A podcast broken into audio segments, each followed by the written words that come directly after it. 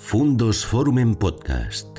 Historias y personajes que nos ayudan a comprender el mundo. Muchas gracias a todos por su asistencia a este acto, a esta presentación del libro de Ignacio Gómez de Liaño, El eclipse de la civilización. Eh, lo cierto es que cualquier eh, obra nueva de Ignacio Gómez de Liaño es y debería ser un, siempre un acontecimiento.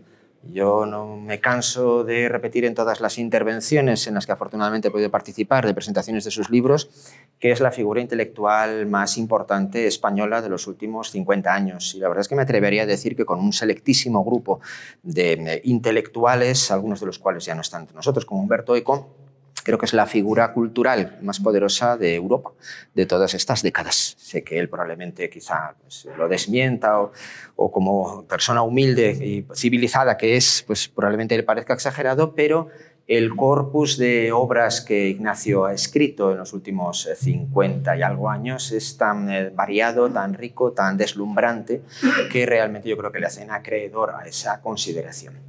Yo voy a intervenir en primer lugar para tratar de contextualizar un poco el contenido del libro y relacionarlo con el resto de su abundantísima producción, puesto que una de las características esenciales de la inagotable creatividad y producción de Ignacio es precisamente la profundísima interrelación que existe entre todas sus obras, bien sea de carácter ensayístico, filosófico, teatral, poético, eh, sus acciones igualmente en el campo de la poesía visual y de acción que comenzaron ya en los años 60 y su extraordinaria producción de carácter pues, también histórico, cultural, como esa obra cumbre que es el Círculo de la Sabiduría, la mejor historia o el mejor proyecto de investigación cultural escrita jamás en lengua española. Y, como digo, una característica esencial es su íntima eh, coordinación, su imbricación profunda, puesto que en realidad es el despliegue de una serie de ideas que no han dejado de manifestarse de los modos más ricos y variados desde hace ya tantas décadas. El eclipse de la civilización es únicamente la última obra momentáneamente publicada, porque la producción de Ignacio no se va a detener aquí. Es extraordinariamente amplia, pero fecunda, pero también están a punto de publicar, solo harán en los próximos meses, obras de gran envergadura. Y se trata de una obra que desde luego yo invito a todos ustedes a comprar y a leer y a disfrutar, porque mm, expresa y posee una cualidad verdaderamente extraña y poco frecuente en el mundo actual. Ignacio, que ha creado ensayos tan eh, ricos, deslumbrantes, en algunos aspectos tan complejos, como por ejemplo los Juegos del Sacromonte, hace ya 50 años precisamente que se eh, publicó aproximadamente, eh, ha ido caminando poco a poco hacia algo que es privilegio de muy pocos escritores y creadores, que es lograr una escritura aparentemente sencilla, jamás simple, pero con una claridad deslumbrante, con esa sencillez suprema que únicamente los verdaderos sabios son capaces de alcanzar.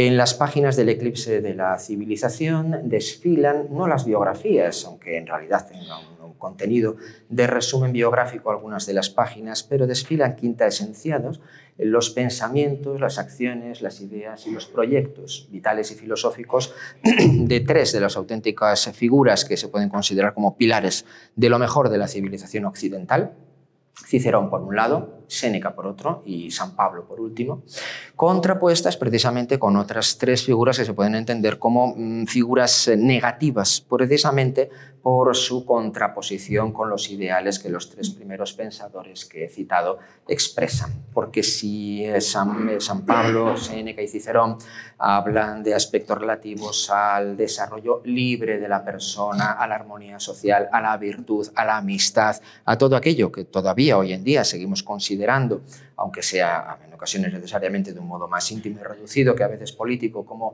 elementos fundamentales y virtuosos y luminosos de nuestra existencia, las figuras de eh, Mahoma por un lado y de Marx por otro y de Hitler por otro ejemplifican, y no antes lo comentábamos, por el hecho de que Ignacio haya he realizado una especie de ensayo acerca de su pensamiento y haya tratado de ofrecer una tesis que se imponga por encima de la realidad. No, sino porque lo que Ignacio realiza en este libro es simplemente una exposición de los escritos, de los pensamientos que reflejan la actitud íntima existencial de cada uno de esos personajes y de cómo han contribuido o bien a ese desarrollo de la virtud que arranca en nuestra civilización occidental con las figuras de Sócrates, de Jesús y en el mundo oriental también se cabría añadir del Buda, junto con o contraponiéndolos con aquellas otras figuras que han impuesto lo colectivo, lo totalitario, la negación de la libertad, la destrucción de lo más sagrado del ser humano.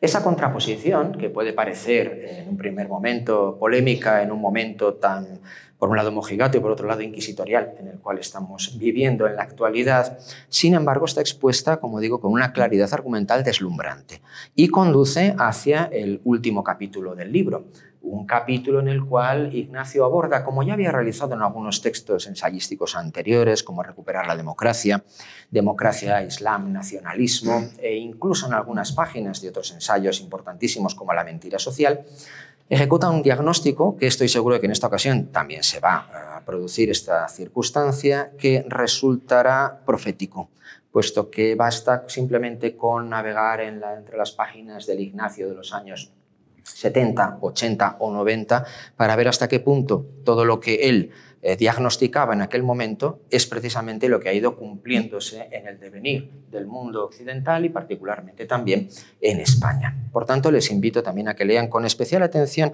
esas páginas en las cuales eh, Ignacio efectúa una distinción, a mi juicio, capital puesto que si él bien ya había defendido que en realidad las verdaderas diferencias en el mundo civilizado no radican tanto entre la opción de la derecha o de la izquierda, sino precisamente en el respeto a los principios supremos de libertad y al mismo tiempo de seguridad, en esta ocasión la contraposición entre lo que él califica de eticocracia, es decir, un gobierno basado en aquellos aspectos virtuosos que consideramos como plenamente éticos, y la tiranocracia, es decir, la acumulación, por un lado, de poderes, la negación de libertades y la subversión de todos esos conceptos, em, eh, establece, como digo, un auténtico marco de referencia para estos tan tensos y desorientados tiempos en los cuales vivimos. Por otro lado, eh, ahora cederé la palabra para que el propio Ignacio em, pues, hable simplemente de aquello que considere adecuado sobre su propia obra, pero sí me gustaría relacionarlo brevemente con algunos de los eh, jalones importantes tanto de su producción anterior como de su pensamiento. Porque yo creo que incluso en la más pequeña de las acciones poéticas que efectuaste, está presente incluso hasta en tus poemas de adolescente. Existe un amor y una fidelidad hacia esos principios esenciales que el propio Ignacio ha respetado y ha cumplido además con su propia actitud vital, con su obra. Por ejemplo, si la figura del propio Ignacio Gómez de Liaño no es hoy tan conocida en España o en Europa como debiera, en parte se debe a que ha cumplido a rajatabla un precepto que debería ser sagrado para cualquier intelectual, que es el de su independencia. Una independencia radical frente a cualquier partido, a cualquier medio de comunicación, a cualquier consigna. Él se ha mantenido de modo independiente y pagando también el precio, que él tampoco en el fondo ha deseado, de acumular, por así decirlo, honores, eh, méritos o riquezas simplemente por vender mefistofélicamente su alma precisamente a una causa que es externa a aquello que deberíamos en el fondo obedecer, que es aquello que hasta en los textos platónicos se calificaba como el daimon, es decir, esa especie de casi deber sagrado con uno mismo que él cifra precisamente en el cumplimiento de todos esos valores de la eh, libertad y del conocimiento que conducen hacia la sabiduría.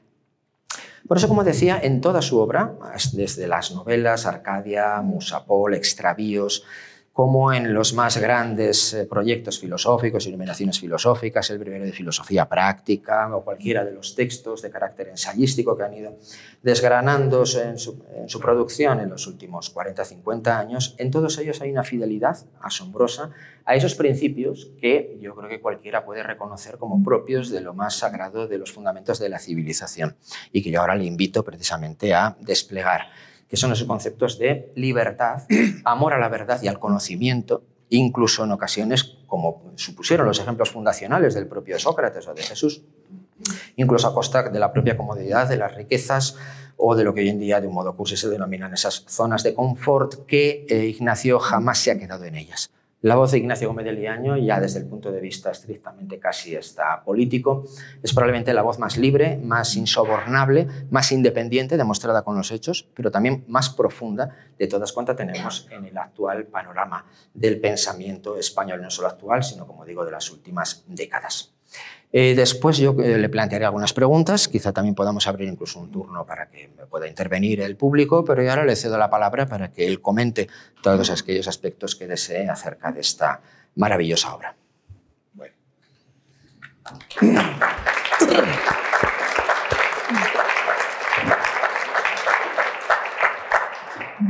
Buenas tardes.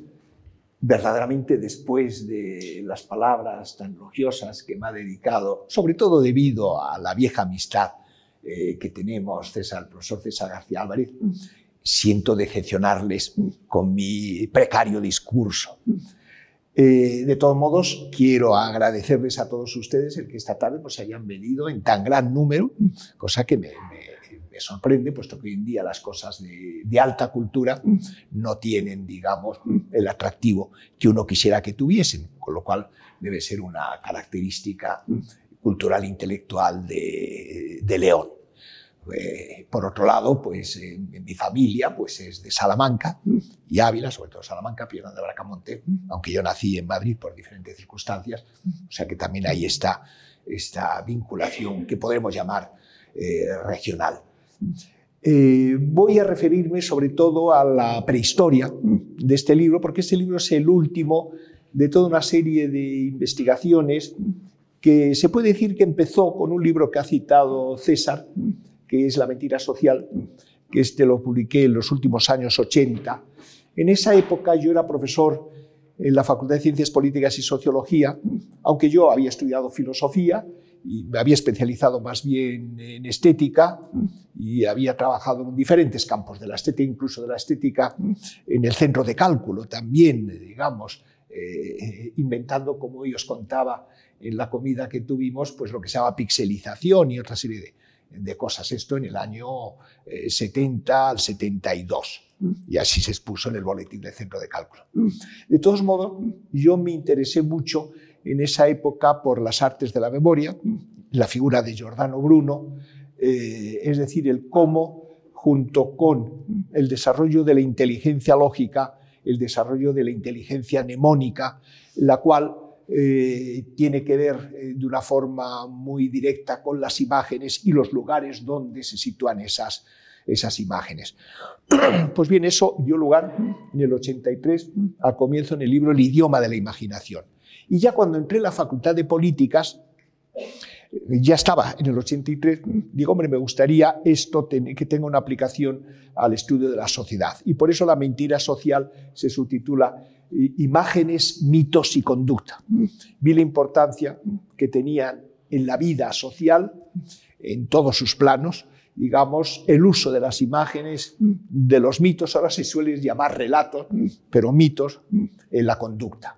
Entonces, ese libro, que se ha reeditado varias veces, incluso la última edición eh, he añadido algunos capítulos nuevos, indicó mi interés por el tema sociológico. Pero hubo un momento en el que ya después de terminado el Círculo de la Sabiduría, que es una investigación que me duró muchos años y que me absorbió, me interesó el tema político, filosófico político, seguía estando en la Facultad de Ciencias Políticas y Sociología, y así surgió, creo que en el año 2007 o por ahí, 2008, recuperar la democracia. O sea que ese fue mi primer eh, eh, antecedente de, este libro. Y traté, de forma de, aforismos, pues de ver eh, la manera pues para, digamos, contribuir a que ciertas características eh, que deben constituir una democracia como es debido, o ahora yo lo llamaría una eticocracia, porque la palabra democracia ha servido lo mismo para un roto que para un descosido. Piensen ustedes las democracias populares de los países del este, países totalitarios, o sea, democracias, que cuidado. Por eso en el último capítulo de este último libro, pues distingo entre eticocracia y tiranocracia. Pues bien, Después de, en ese libro me di cuenta que, sin embargo, no había tratado, eh, por ejemplo, el tema del Islam. Entonces, en el siguiente libro de tipo político, eh, que es Democracia, Islam, Nacionalismo, ya dediqué doscientas y pico páginas al tema de la vida de Mahoma si no se conoce la vida de Mahoma, no se entiende tampoco cómo surgió su propio pensamiento, su ideología político-religiosa, porque él no solo fue el fundador de una religión, sino que también fue un caudillo militar que hizo cada pocas semanas una batalla o una guerra, y, es decir, un caudillo militar y un eh, jefe político, el que inventó el califato, en definitiva, es decir, y conjunto la religión con la política. Es decir, que y hasta el día de hoy se ve. Entonces, por eso es por lo que en ese libro desarrollé más ese tema y también me fijé en la figura de Santayana, eh, este filósofo español, nunca renunció a la nacionalidad española, pero todo lo que publicó fue en inglés. Él fue profesor de Harvard y acabó sus últimos años en Roma, precisamente, ya murió con 90 años entonces tiene una novela, El último puritano, que para mí es eh, clave para entender la mentalidad eh, de los que podríamos hablar de la Nueva Inglaterra, es decir, de los Estados Unidos, especialmente capitalista, el último puritano. Como también él era un personaje muy curioso, porque él era considerado como el filósofo católico por excelencia, pero era un caso curioso porque era un católico ateo cosa verdaderamente extraña. Es decir, ¿por qué? Porque para él el catolicismo tenía un valor eh, poético, mítico, eh, de conducta, de valores fundamental. Es decir, que se podía ser ateo y también católico por los valores que reconocía el catolicismo y tiene precisamente algunos libros dedicados a este tema, como también sus memorias. Por eso dediqué varios capítulos a la figura de, de, de Santa Llana y también a otros ya de democracia. Pero eh, en ese momento pensé que todavía no había llegado al fondo del problema y que había que ir más lejos. Y ahí es como surgió este libro, El eclipse de la civilización. Entonces, lo que hice, digo, bueno, vamos a ver eh, dónde se pueden encontrar las bases de lo que entendemos por civilización, de valores para mantener una vida civilizada, una vida civilizado viene de civis, de ciudadano, de ciudadano como es debido, de persona como es debido. Es decir, no se trata de civilización en el sentido de civilización maya, civilización azteca, civilización egipcia, sino civilización como concepto ideal de, forma de vida. Eh, es decir, lo contrario de la civilización sería la barbarie, digamos. Bueno, entonces digo, hombre, en vez de hacer mi propio ensayo, mi propia teoría, lo que voy a hacer es elegir las figuras que me parecen más representativas de lo que ha constituido la civilización en estos últimos dos mil años. Y, también luego las que han constituido su eclipse. Entonces seleccioné, eh, como ya ha señalado César, las de Cicerón, Séneca San Pablo. ¿Por qué?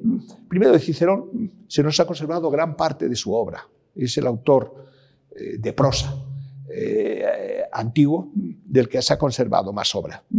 Eh, obras no solo de oratoria, discurso, las famosas catilinarias o filípicas, sino también tratados de oratoria, de oratore, etcétera, sino también de tipo filosófico, como son el de República, el de Legibus sobre las leyes, el de Amicitia sobre la amistad, el de Senectute sobre la vejez, luego las disputaciones académicas, las cuestiones académicas, las Tusculana, en fin, y además incluso es que se han conservado más de 700 cartas. Y esto gracias al editor que tuvo. Él tenía un muy buen amigo, su íntimo amigo Tito Pomponio Ático, eh, y que este tenía un taller de edición y es el que se, es el que se encargó de editar, se puede subir, por eso llegaron a tanta gente, afortunadamente. Pues bien, Cicero además es una persona que tenía una formación eh, clásica, él escribía muy bien en griego, él hizo sus estudios cuando era joven en, en Atenas, y luego, por otro lado, era un señor que se hizo hombre político importante, aunque él no procedía de la clase senatorial, sino que procedía de la clase media, era un caballero, un eques, no era de la clase senatorial.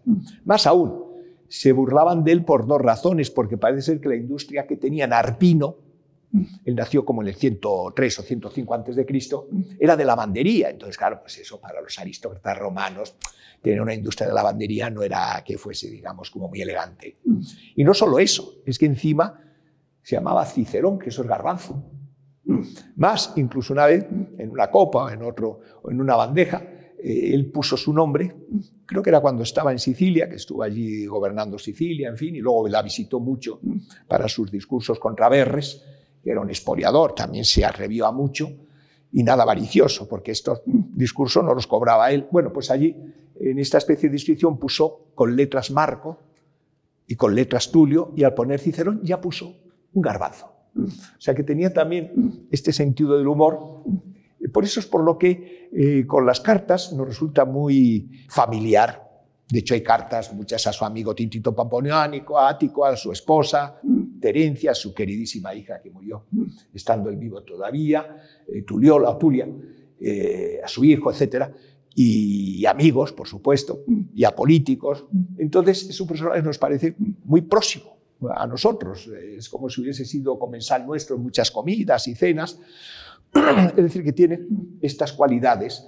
Luego su estilo literario, tan, tan fluido, y que él reúne la cultura griega sabe lo mejor de la cultura. Él tradujo algunos diálogos de Platón, sabe lo mejor de la cultura griega y de la historia romana, siendo por otro lado un gran jurista justo cuando se está empezando a crear el imperio. Él tuvo una buena relación con Augusto, aunque al final si lo mataron fue porque Augusto aceptó que Marco Antonio, al final ya de sus años, eh, llegase a un acuerdo de, que cada uno mataba a alguno de los otros, de los triunviros. Entonces Marco Antonio le exigió, digamos, eh, Los tres personajes de la civilización, es decir, todos acabaron asesinados. En el caso de Cicerón, esto lo conocemos por Plutarco muy bien, eh, le, llevaban en una litera mm, al mar, un poco con la idea de coger un barco, irse a Macedonia, algún sitio, pero ya los esbirros de Marco Antonio, contra el cual había pronunciado los discursos, valentísimos discursos, las berrinas, eh, perdón, las filípicas, pues eh, llegaron allí y entonces pararon la litera, él incluso sacó la cabeza, la ofreciéndola y se la cortaron. Fue tremendo, así es como acabó. Pero eh, también me interesaba, eh, me interesaba Cicerón respecto a la civilización por dos razones fundamentales. Una, porque él empezó pensando, y ahí están las obras llamadas de República y de Legibus, sobre el Estado, de República, la cosa pública, el Estado y sobre las leyes, que para tener una sociedad civilizada había que tener un Estado bien constituido, con leyes bien formadas. Pero llegó un momento ya al final de su vida que se dio cuenta de que eso no bastaba, que también en estados bien constituidos podía haber mucha barbarie. Entonces escribió el De Oficis, que es una de sus últimas obras, junto con el de Amicitia y el de Senectute sobre la vejez, libros preciosos esos dos, por cierto, el de la amistad y el de la vejez, porque de Oficis es sobre los deberes o sobre las obligaciones. Es decir, que no basta con las leyes, sino que hay que eh, infundir eh, la gente, desde que se están formando, el sentimiento de que deben tener eh, ciertas obligaciones, ciertos deberes, porque si no tienen esa trascendencia moral, no hay manera.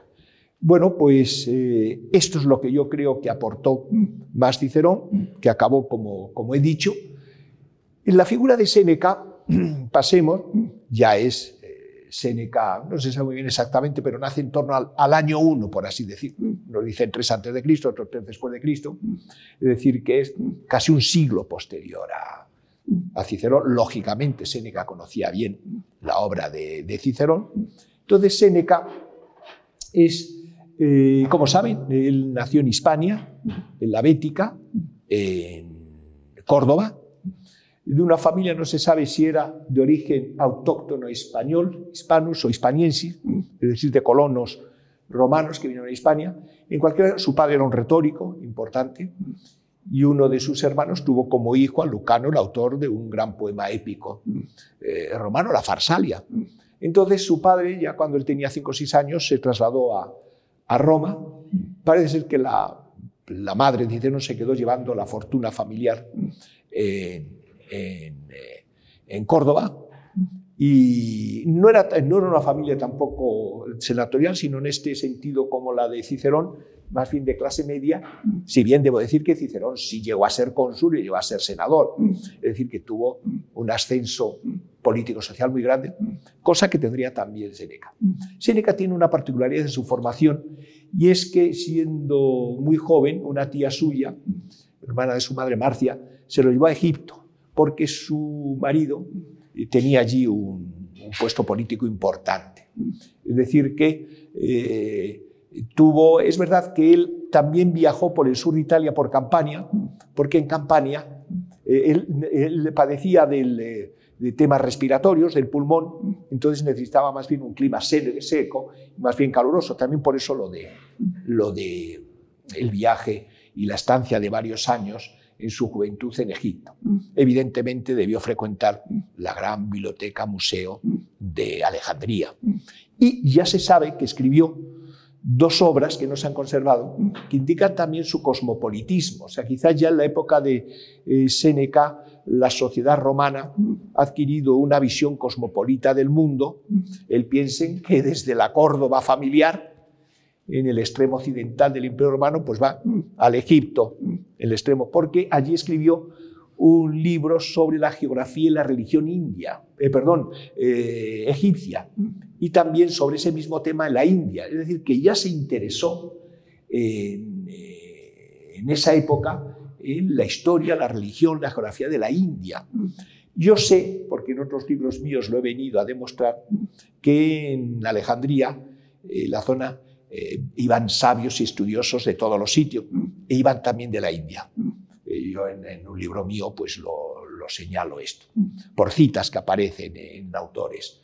Es decir, que tenía esta formación ya cuando volvió con su tía, y su tío no, porque en el viaje de regreso a Roma pues falleció, eh, pues ya se convirtió más bien en un hombre de mundo.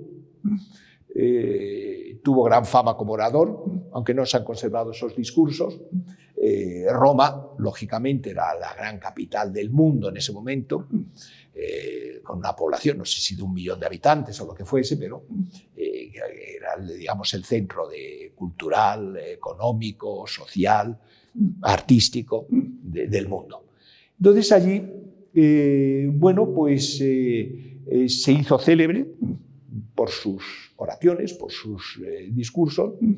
Y entonces eh, eh, la madre, Agripina, la madre de Nerón, el que sería después llamado Nerón, que todavía no tenía posibilidades de ser emperador, le contrató para que fuese su maestro, su tutor. Debo decir que antes en esas fechas, reinando Claudio, fue desterrado a Córcega y estuvo allí varios años. Y parece ser que algunas de sus obras importantes las pudo escribir allí. Es decir, que también conoció lo que era el destierro en esa región que él describe como un pueblo de bárbaros, el eh, Córcega. Es decir, que también eh, Claudio lo desterró porque se le acusaba también de posible adulterio con una figura de la familia imperial, en.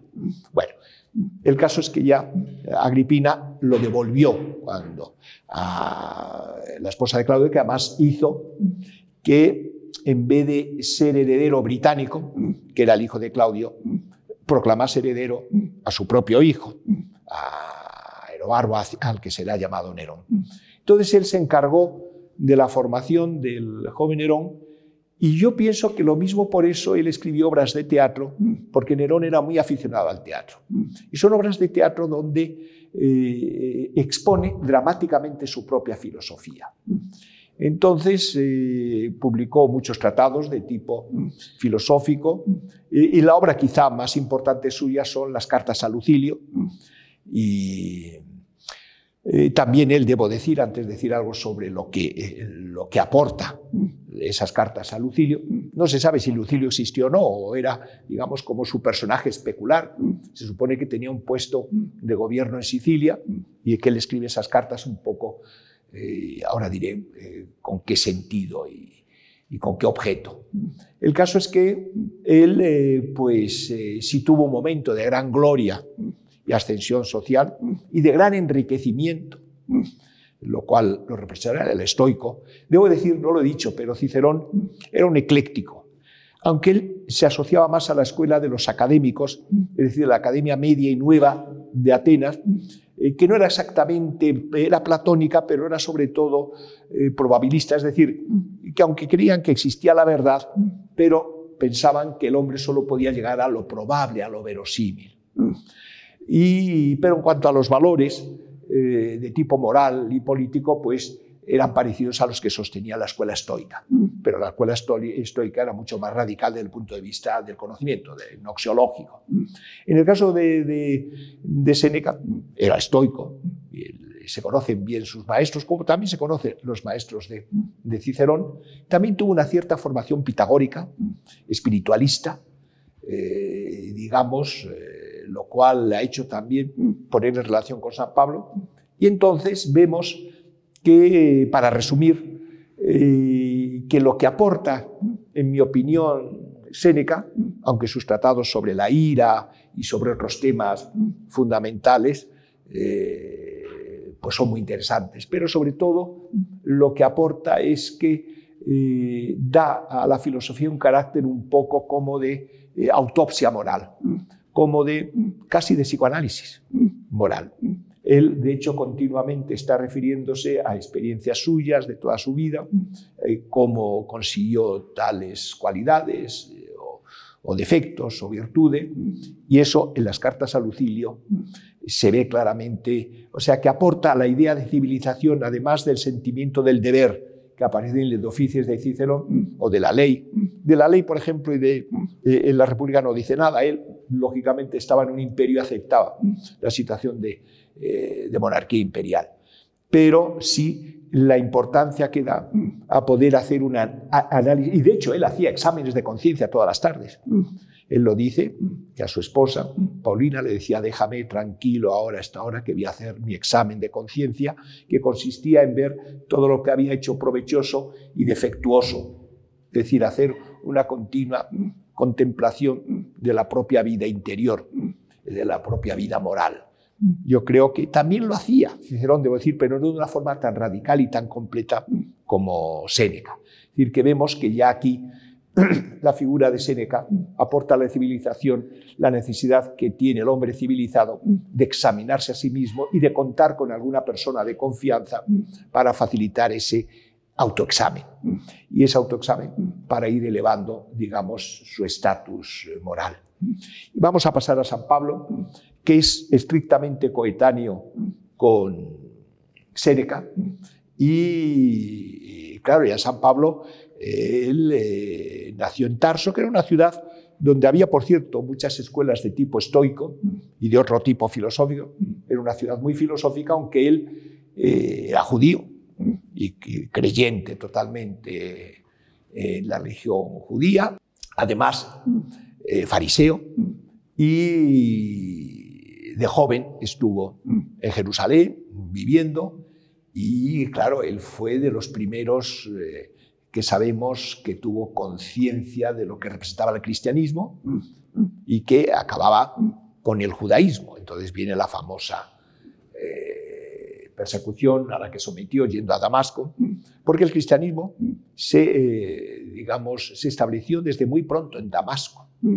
Eh, casi tan pronto como en Jerusalén. Entonces él fue allí un poco para acabar. Bueno, él había asistido, como es bien sabido, eh, a la ejecución de Esteban, de San Esteban, que era de los cristianos, eh, digamos, helenistas, porque ya hubo como desde el principio como una separación, una cierta separación entre los cristianos que vivían en Judea o en lo que llamamos hoy día Israel, y los cristianos y los judíos que vivían fuera, que tenían más bien el griego como, como lengua. Bueno, pues entonces este Esteban era de esos cristianos helenistas y fue ejecutado, incluso contempló la ejecución tan tranquilo eh, Pablo. De manera que cuando le encargaron que fuese eh, a acabar con eh, la secta cristiana que había en Damasco, él fue allá. Se dice que en caballo, probablemente no. Ese tipo de, viajes no los hacía San Pablo ni nadie de su de, su estatus en caballo, sino lo hacían andando. Pero se representa siempre como la caída del caballo. Lo que sí tuvo fue una visión, una visión de Jesús, ¿por qué me persigues? etcétera, de manera que quedó ciego, llegó a Damasco, todavía se puede visitar en la capilla de San Ananías, donde él se convirtió al, eh, cristianismo y, bueno, pues cambió totalmente. Era, era un hombre muy impetuoso, eh, muy impetuoso, no tenía especial interés en la filosofía, aunque seguramente tenía buenos conocimientos de filosofía, sobre todo estoica, y, sobre todo fue un misionero en Corinto, en Éfeso, en Tesalónica, hasta acabar en Roma. También él acabó asesinado, no lo he dicho, pero eh, como saben, Seneca eh, tuvo una ejecución muy particular, lo que le hizo su discípulo perverso Nerón es que él se suicidase. Y se suicidó de una forma, él era un señor de Seneca, que por sus problemas de salud tenía una dieta muy simple, entonces se cortó las venas y no salió sangre. Tenía ya preparada cicuta, pensando en que lo mismo pues, le venía bien acabar sus días como Sócrates, pero tampoco dio resultado. Entonces, parece ser que eh, en una bañera con agua eh, hirviendo él se ahogó, él tenía problemas de, de respiración, como he dicho. Algunos vieron en esa forma de morir un bautismo Incluso algunos padres de la iglesia lo consideraron un cristiano. Y está la famosa historia de la correspondencia que pudo haber entre Séneca y San Pablo. Es cierto que San Pablo, cuando fue acusado por los eh, judíos en, eh, Corinto eh, por ser contrario a Roma, al imperio, en fin. Entonces los llevaron a juzgar y justamente el que lo iba a juzgar era, el hermano mayor de Séneca. Esto aparece las, en las actas de los apóstoles, o sea que es el, único hispanus que aparece en las actas de los apóstoles. Y él, cuando digo, bueno, pero si los asuntos por los que le acusáis son asuntos de palabras, y aquí que, este señor no ha hecho nada malo, simplemente que tiene otras ideas que no son las vuestras, o sea, que fuera. Es verdad que después, eh, por otro asunto, eh, iba a ser juzgado y él como era civis romano, era ciudadano romano, no se sabe exactamente por qué razón, eh, y entonces eso eh, le daba el privilegio de ser juzgado en un tribunal imperial en Roma. Por eso es por lo que acabó también en Roma, aunque él quería acabar en Roma, ya que era ya el centro de la iglesia. Pero digo, estas cartas siempre se pensó que eran apócrifas. Hoy en día se tiende a pensar que al menos de las, no sé si las siete, ocho, nueve que se conservan, eh, algunas sí pueden ser auténticas. Solo hay otras dos que se ve claramente por razones de cronología y de temas que no lo son. Es decir, que sí pudieron tener una cierta relación. En cualquier caso, los valores eh, que predican son muy parecidos, como también lo son respecto a, a Cicerón, pues hacer el bien a los demás, el no ser egoístas, el eh, no pensar que la riqueza es por sí misma un bien, depende del uso que se haga de ella, eh, el, que todos los seres humanos son iguales, también los hombres y las mujeres, tenían gran respeto a la mujer, tanto Cicerón como Séneca como San Pablo, y, bueno, pues también eh, digamos que las leyes debían ser lo más justas posible, el cultivo de la amistad, de la buena relación, el respeto también a la gente mayor de edad, en fin. Pero lo que aportó, en mi opinión, a la civilización San Pablo, aparte de estos valores que son comunes a los que exponía eh, sus tratados y en sus cartas a Lucilio Séneca, son prácticamente comunes, la idea también de Dios como ser racional, digamos, eh, la existencia de Dios, o como que la vida no se acaba con la muerte, sino que hay otra vida y según el comportamiento que se ha tenido será, digamos, eh, lo que espera el hombre después de la muerte. Es decir, esas se parecen mucho estos tres autores, la idea de Dios, eh, la idea del hombre, la idea de la comunidad, la idea de las leyes, eh, incluso la idea también de religión, pero en el caso de San Pablo aporta dos cosas. Una, para él sería la principal, es que hay un solo Dios y con un hijo único que se ha encarnado y ha sido aceptado, morir ejecutado para salvar a la humanidad. Y, que además se ha encarnado en un ser eh, no de clase senatorial ni de clase ecuestre, sino de una provincia remota del Imperio Romano. Es decir, podríamos decir de un plebeyo, por así decirlo. Y es decir, que se ha identificado con eh, la gente corriente, en definitiva. Y que es muy importante, bueno, debo decir que también Séneca y San Pablo son monoteístas, aunque aceptan políticamente el politeísmo. O sea, desde el punto de vista eh, filosóficos religiosos son monoteístas. Hay un Dios supremo que es razón y que es el creador u organizador de todo, etc. Pero aceptan que políticamente eh, pues, eh, se rinda culto a Apolo, a Atenea, en fin, a todas las deidades clásicas, pero formaba parte más bien de la parafernalia sociopolítico-religiosa de la época. En el caso de Pablo no, en eso es mucho más radical. Y, y luego eh, esta es una aportación importante, es decir, que, claro, la figura de Cristo es curioso porque Pablo, sin embargo, no habla nada de la vida de Cristo, ni tampoco de lo que predicó, aunque se supone que lo que él en sus cartas predica eh, está en la línea, evidentemente, de Cristo. Debo decir que los primeros textos de literatura cristiana son las cartas de Pablo, antes que, que los propios evangelios. Y, pero eh, lo fundamental es la idea, eso, de que Dios, el Dios único, ha tenido un hijo eh, que se ha encarnado en un ser humano y que ha aceptado morir en la cruz para salvar a la humanidad. Y que eso es lo esencial. Eso por un lado, cosa que no se encuentra ni en, ni en Séneca ni, ni en Cicerón. Y lo otro, la formación de comunidades porque, por ejemplo, un Cicerón no formó comunidades, él tenía muchos amigos, como se ve por sus cartas, era un hombre muy sociable, de muchas relaciones, eh, muy variado, porque se metió en miles de fregados. Eh, eh Séneca no era un señor mucho más serio, eh, mucho más cuidadoso, pero tampoco creó comunidades. O sea, no, lo que sí creo que se le criticó bastante, un patrimonio enorme de riqueza gracias a la munificencia de Nerón. Y en un momento dado, como cuenta Tácito, él quiso devolverle todo eso a Nerón, decir, porque él en su filosofía decía que, la, eh, que el filósofo no necesita las riquezas. Si las tiene, que las emplee bien, pero que no las necesita. Y que tiene que evitar que se le adhieran al alma. Pero Cicerón no lo aceptó. Eh, perdón, Cicerón, Nerón no lo aceptó. O sea, tuvo que quedarse con su patrimonio.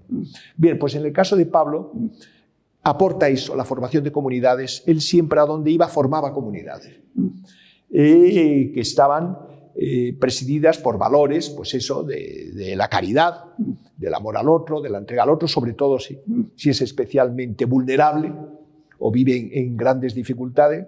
Luego, por otro lado, que en sus comunidades hay gente de clase alta y gente sobre todo de clase baja.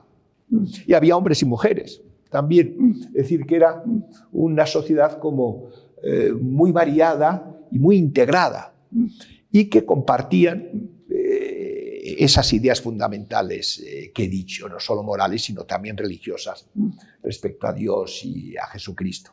Es verdad que algunas de estas comunidades, como la Corinto, tuvieron bastantes conflictos, porque es verdad que Pablo era mejor promotor que organizador. Debe ser una persona de gran capacidad para infundir eh, aliento, acción. Eh, pero luego, a la hora de organizar ya eh, era la cosa más complicada y por eso hubo, también surgieron como sectas protonósticas, o sea, en fin, de diferentes variaciones sobre el cristianismo que crearon conflictos sobre todo en, Corinto.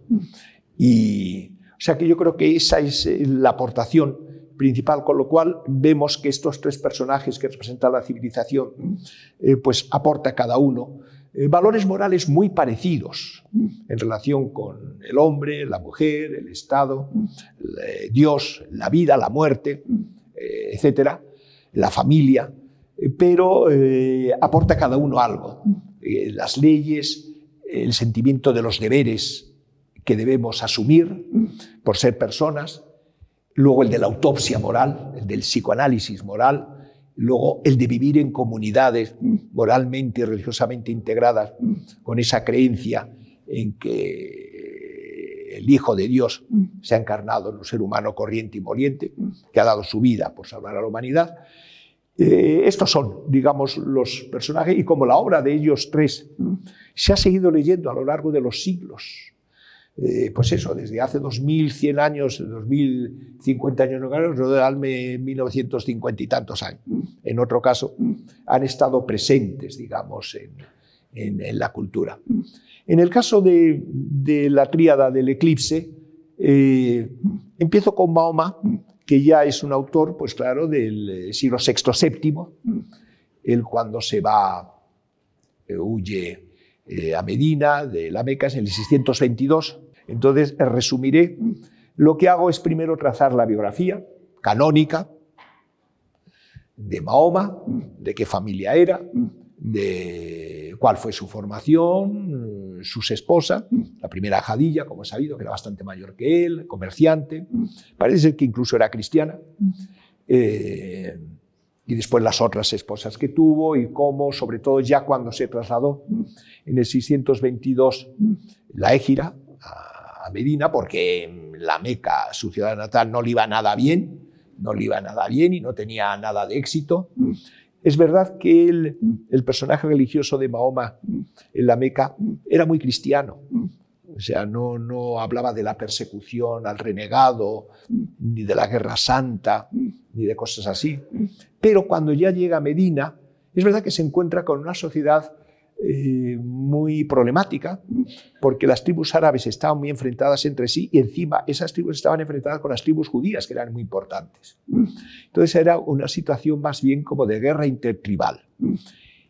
Y él se convirtió en un caudillo político y su religión entonces se dio una transformación, se hizo mucho más belicista, eh, ya él se puso como el profeta definitivo de Alá, el Dios Supremo, y ya, y en el Corán se va viendo, aunque el Corán está organizado desde el punto de vista editorial de una manera absurda, pues que es que por extensión, es como si de pronto el Quijote uno ordena los capítulos no por los temas o por la sucesión de los hechos de Don Quijote y Sancho, sino por la extensión de los capítulos, sería un, barullo tremendo.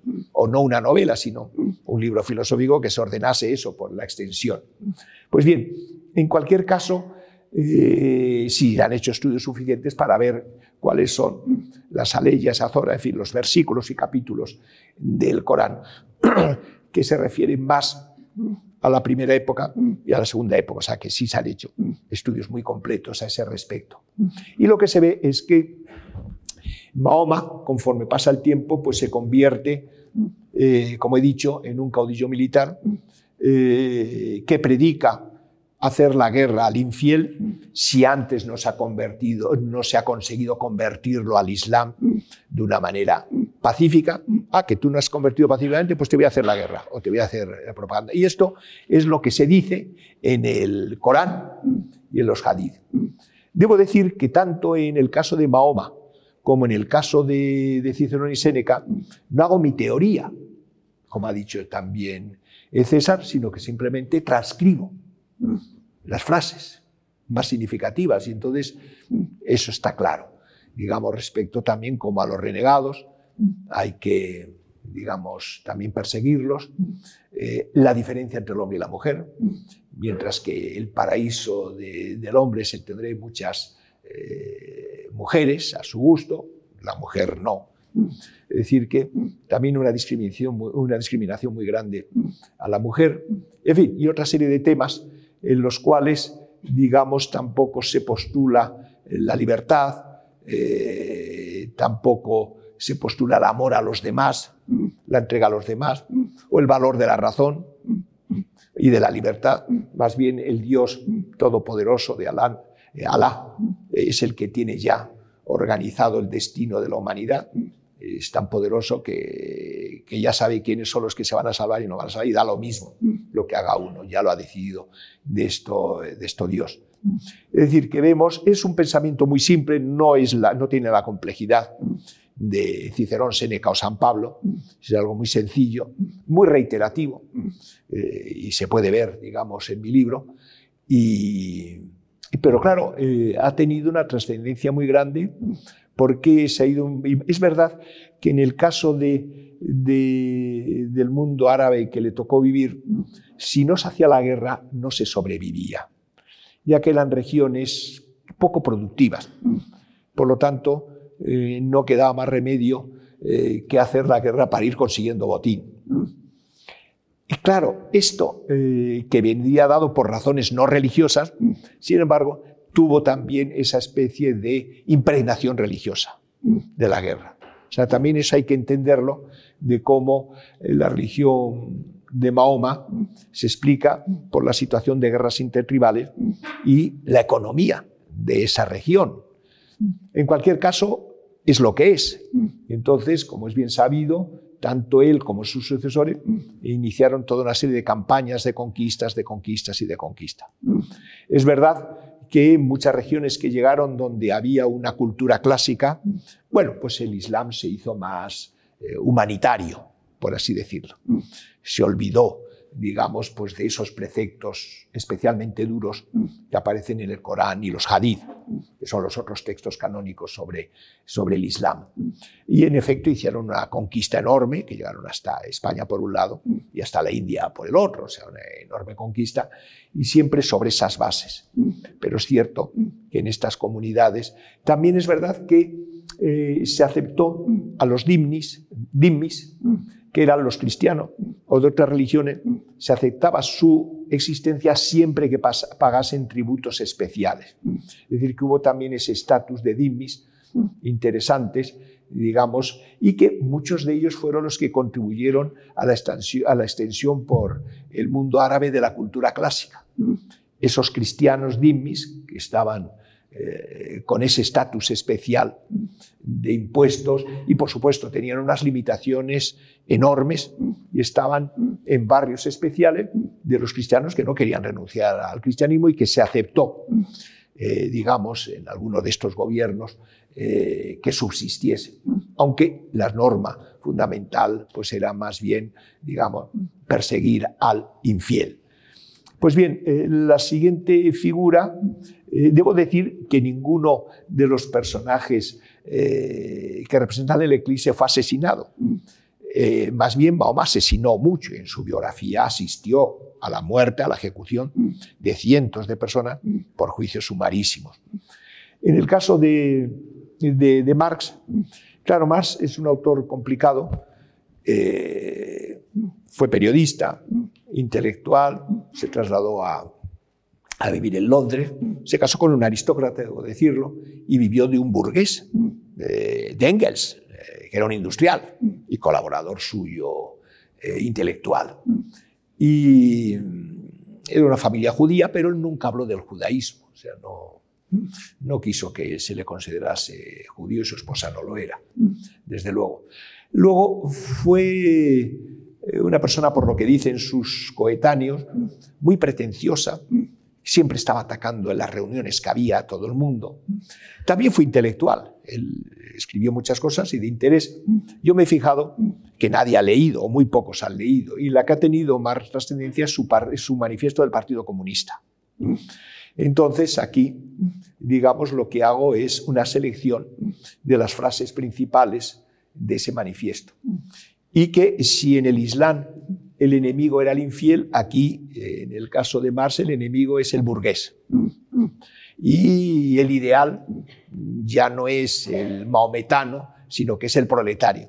Todo con una idea muy genérica de quién es el proletario, quién es el burgués, y también predica la guerra, hacer la guerra. Es decir, que vemos que coincide en que hay una falta de esos valores que he señalado como constituyentes de la civilización en los autores anteriores. Ya para no extenderme demasiado, en el caso de, de Hitler, tampoco el Hitler no fue especialmente intelectual, pero sí le escribió, estando en la cárcel precisamente, siendo todavía relativamente joven, eh, su ideología en Mein Kampf, mi lucha. Y ahí, eh, digamos, el enemigo ahí ya no es el infiel, eh, ya no es el burgués, sino que es el judío. También ahí eh, y como él, eh, eh, bueno, presentan, estos autores presentan Marx y, Hitler como si llega a dominar el proletario, o en este caso el ario germánico, ya será el paraíso en la tierra. En el caso de Mahoma no habla del paraíso en la tierra, sino que el paraíso, un paraíso muy sensual, digamos, muy carnal, sería ya después de la muerte, en eso se diferencia. Entonces, es también un pensamiento muy, muy simple, muy trivial y da eso sí mucha importancia a la propaganda porque la primera vocación que tuvo Hitler eh, fue la de pintor, no tuvo éxito, y la de hombre de teatro. En eso se parecía a Nerón. Digamos, entonces, él por eso le encantó, cuando ya llegó a canciller, el abrir salas de teatro. Ahora mismo lo que habría hecho es estar continuamente en televisión, porque es la nueva versión de lo que era hace 90 años eh, el teatro. Entonces, tenía incluso Sper, que era su arquitecto y que tiene unos diarios, unas memorias muy interesantes, eh, Albert Sper, eh, habla las dotes que tenía de luminotecnia. Cuando tenía actuaciones públicas dominaba el control de los aparatos para que todo luciese lo más posible. O sea, eh, eh, era el político espectáculo o que sabía la importancia que tenía el espectáculo para tener éxito en una sociedad de masas. Entonces, bueno, pues al final acabó desencadenando pues, la Segunda Guerra Mundial como es sabido, y acabó, al parecer, pues suicidándose, pero tampoco fue ejecutado, como no lo sería ni Mahoma eh, ni Marx. Es decir, son tres figuras estas, digamos, desde el punto de vista ideológico muy simples. Debo añadir que en el caso de, no lo he dicho, de, Hitler, el precedente teórico eh, de Mein Kampf está en los escritos políticos de Sabino Arana Goiri, y aquí hago lo mismo. Cojo precisamente una parienta mía, me regaló la edición de sus pensamientos de los años, una edición de los años, si no recuerdo mal, año 30, en el libro vendrá, y entonces pues vi, eh, en el caso claro de Sabino Arana, el enemigo a batir no es el judío, no es el infiel, eh, no es el proletariado, sino es el español. Es así. Entonces, es verdad que, claro, Sabino Arana Oiri era un mentecato que no tuvo especialmente éxito, aunque fue el fundador del Partido Nacionalista Vasco, pero él mismo no, no tuvo ni la repercusión intelectual de un Carlos Marx, ni la política, evidentemente, de, de Hitler. Pero ideológicamente es el precedente más directo del pensamiento o del subpensamiento de Hitler. Bueno, y el libro, como ha dicho bien eh, César, termina en un capítulo que es el más personal mío, en el que hago esa distinción entre eticocracia y tiranocracia, que podría llamarse también corruptocracia. Quiero decir que mm, eh, pienso que cualquier sistema digno del nombre de ser sistema político civilizado de civilización tiene que respetar una serie de valores. Entonces lo que voy haciendo es el repaso de valores y no tiene que caer en unos ciertos antivalores que también voy señalando. Eh, y ese es el último capítulo, digamos que es el más personal mío, en el que yo ya expongo mis ideas respecto a cómo hacer una sociedad civilizada y cómo eh, impedir que exista su eclipse y que se ve que eh, eh, los autores anteriormente estudiados son un precedente de ese pensamiento mío, ya. Entonces, pero es verdad que el libro no termina haciéndome muchas ilusiones. yo creo que mi libro es predicar en el desierto no se lo voy a ocultar. pero bueno, hay que hacer algo, sencillamente. O sea, que no es que con esto piense yo que ya voy a hacer la revolución maravillosa y traeré el paraíso de la tierra. Para nada, eh, para nada. Pero siempre he pensado que es muy importante que haya minorías, como hubo en la Edad Media, las que eh, salvaron la cultura clásica, pues minorías que vivían en monasterio, en fin, o sea, esas minorías es importante que existan que esas minorías pues vayan impregnando de alguna manera a la sociedad en esos valores, en esa capacidad de pensamiento y de reflexión, aunque uno no se haga muchas ilusiones respecto a que se produzcan cambios eh, de tanta civilización, porque quizá la naturaleza humana hay, eh, digamos, están puestos pues unos eh, vicios, contravalores o, o tendencias muy contrarias a las de la civilización y que, bueno, pero que hay que intentar con estos medios de las leyes, la constitución del Estado, el, sentimiento de los deberes y obligaciones de uno, eh, la autopsia moral, el coloquio moral, la formación de comunidades unidas por esos valores, como hizo San Pablo, eh, y evitar también caer en ese enemiguismo de, Mahoma, de Marx, de, de Sabino Arana, de Hitler, etc., bueno, pues algo se contribuirá y algo se conseguirá. Pero, eh, pero bueno, no, mejor es que tú querías hacerme también alguna pregunta, pues mira, eh, te doy la palabra por si quieres hacérmela y bueno, pues que podamos seguir.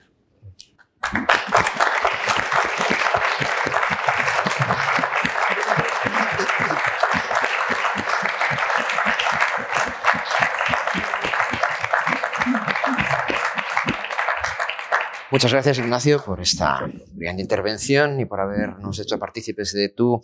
Eh, al hilo de lo que se estaba preguntando, si me, me permite una mínima intervención, no hay nada más difícil y urgente en esta época en la que vivimos que convertir la información, cuyo exceso es precisamente contrario del conocimiento, y todavía más difícil es transformar ese conocimiento en sabiduría.